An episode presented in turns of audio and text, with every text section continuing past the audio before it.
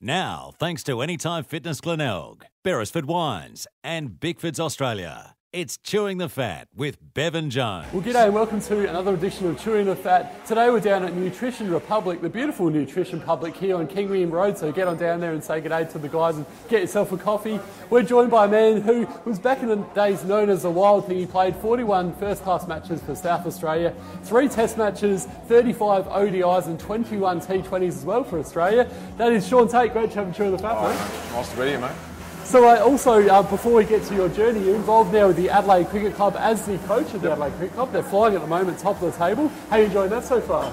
Well, so far it's been easy, yeah, two from two. Um, start losing a couple of games and everyone turns on you. But nah, it's, it's, it's all been good fun. Um, they're a good bunch of lads. They're pretty easy to coach. They sort of look after themselves. We, you know, a lot of the, the senior sort of players are, um, you know, on the on the cusp of playing for the Redbacks.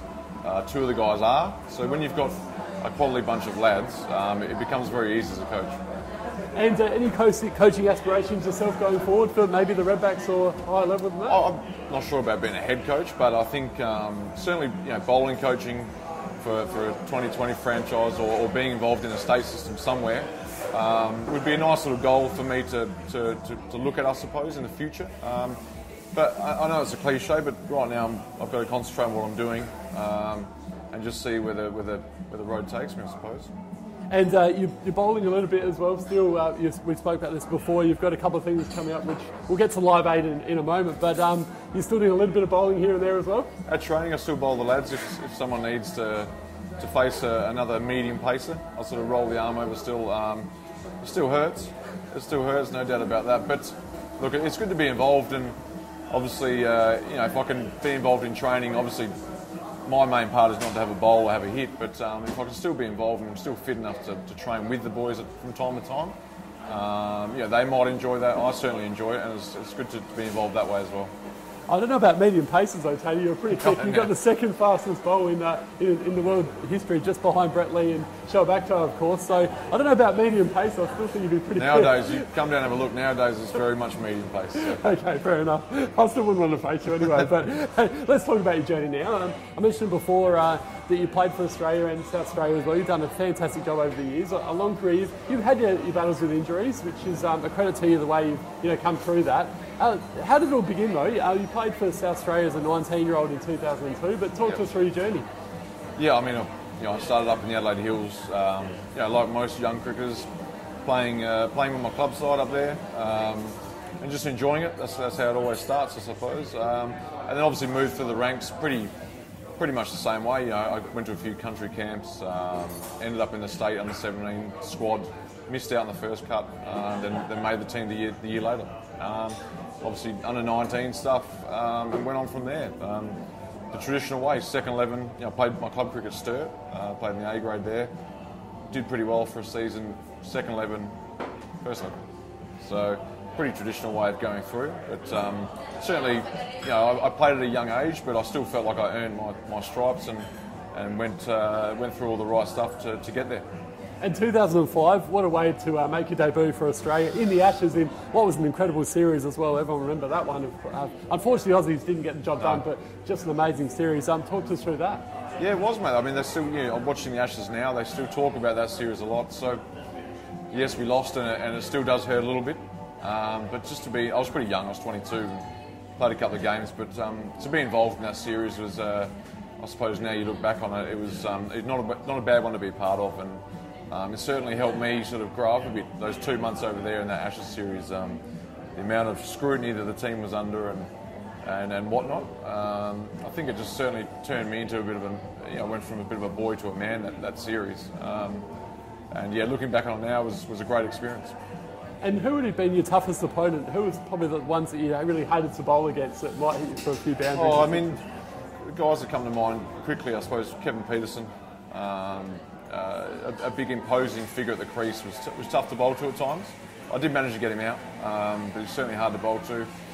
Probably the short form stuff, obviously, um, Brendon McCullum. Used to have uh, really good battles with him.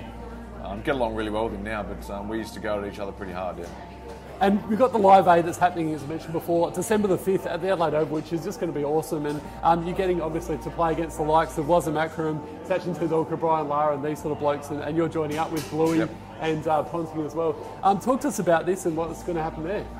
Yeah, um, I think you know I think it's a, a piece of the crease type thing that, that I don't know too much about it right now, but um, I know that I'm be involved. A couple of locals myself, uh, Bluey Dizzy's going to be in, in the team as well, um, playing against the Mumbai Indians. Um, a lot of ex-players, you know Herschelle Gibbs, uh, Sachin's obviously there, um, and a lot of guys that have played uh, from around the world for the Mumbai Indians. Um, and it, you know, people that follow cricket realise how big the Mumbai Indians franchise is, um, a, they've got a huge following, especially with guys like Sachin there. Um, it's owned by the Ambani family, um, you know, pretty big, powerful name in India. Um, so it's, it's going to be quite a, a, a big deal, I think. Um, and some of the names you mentioned, Wasim Akram, I, I know Wasim, so it'd be, it'd be good to actually take the field with him. I never got a chance to do that, obviously, the, the age difference, but um, yeah, he was a guy I looked up to when I was younger, and, and guys like Sangakkara's playing, and I think Brian Lara's coming as well. So huge names, and, and for my for my little name to be involved in that game is a is an absolute uh, pleasure, and I'm very lucky. Yeah. And let's go back to your career. Um, I remember as a as a lad loving watching the Adelaide Strikers and yourself uh, running in, steaming into bowl with uh, everyone yelling out wild thing and stuff like that. What was it like though playing in front of that massive crowd and, and you know being such a popular player within the within the fans? Yeah, I suppose um, I felt like I had a bit of a job to do. I suppose I think um, being a, senior player or a guy that was playing a bit of international cricket to come back here and play at Adelaide Oval, I felt like I had a job to do to entertain the crowd, um, and I enjoyed it, and I think they enjoyed most of it. So the Redbacks obviously uh, they made those two finals against Victoria and um, could get the job done. It's been a long time between drinks since we won some Shield uh, silverware. What do you think they need to do to turn things around and um, you know get back up there playing finals again? Uh, Look, it's really hard from an outside point of view looking in and, and talking about what they need to do. Um, you know, you're always obviously there's all sorts of things that you're battling against. Um, you know, bigger populations in the eastern states who've got a, a, lot of guys to pick from. Yes, we can we can go there now and grab some players to, to strengthen up our ranks. Obviously, if we can, the more we make an effort to make our grade competition stronger, our grassroots stuff stronger in this state, um, which I'm sure they're doing.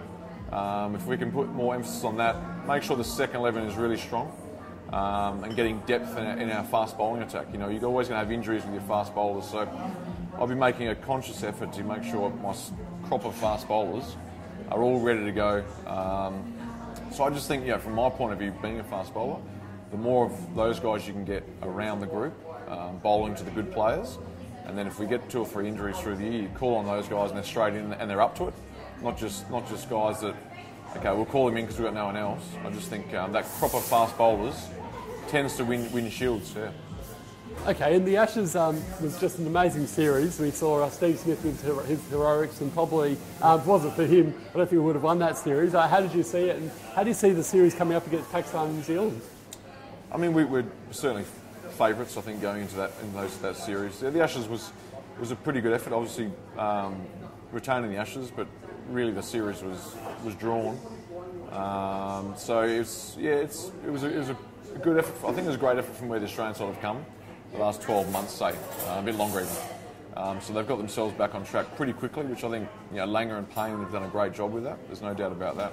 Um, they're more than competitive now in world cricket again, which is good to see. And uh, Adelaide Cricket Club, of course, uh, Ken Valenti, we saw him score 100 last week, and he's going really well. And he's uh, been named in the Redback side play against Queensland today. But anyone else from your side at the moment that you could see potentially going on to play for SA or even Oh. higher? Absolutely. I, I don't want to sound like the one of those club coaches that just thinks the whole team should be playing for South Australia, but we've, we've got a good crop, there's no doubt about that. The, the Pengelly brothers, Josh and Ben, um, they've got bright futures. Um, I mean, the, the way those guys play, it wouldn't surprise me in the next couple of years if they're both involved in a, in a Big Bash franchise, in a squad. Um, they both hit the ball really hard, they take the game on, they're both good death bowlers as well, which is a great makeup for 2020. So those two have got a good avenue through that format of the game. Uh, Wes Agar's playing, as you, as you mentioned. We got him over from Victoria. We were lucky that he, he decided he wanted to play for us. Um, and he's a big bustling fast bowler, so he's going to have a bright future as well. Um, Patrick Page, we've got, he bats three for us. Um, he's been in and around the SACA for a number of years now. He's still only really young, so um, he's, he's great to watch the way he bats. He's a stylish batsman, stroke player. Um, and it wouldn't surprise me if he's in the South Australian team this season. So uh, yeah, we've certainly got a few guys to, to look out for. Oh, you're doing a fantastic job down there, Tatey. Keep up the great work, and thanks so much for joining us today and Chewing the Fat. Thanks to Nutrition Republic as well for having us, and to Jeff for filming, and Bickford's, of course. So they've got a new Red Adrenkos coffee, get around that. And thanks also to Beresford Wines and Anytime Fitness Glenelg. Thanks so much, mate. No it's worries, been a pleasure mate. having you on. Thanks.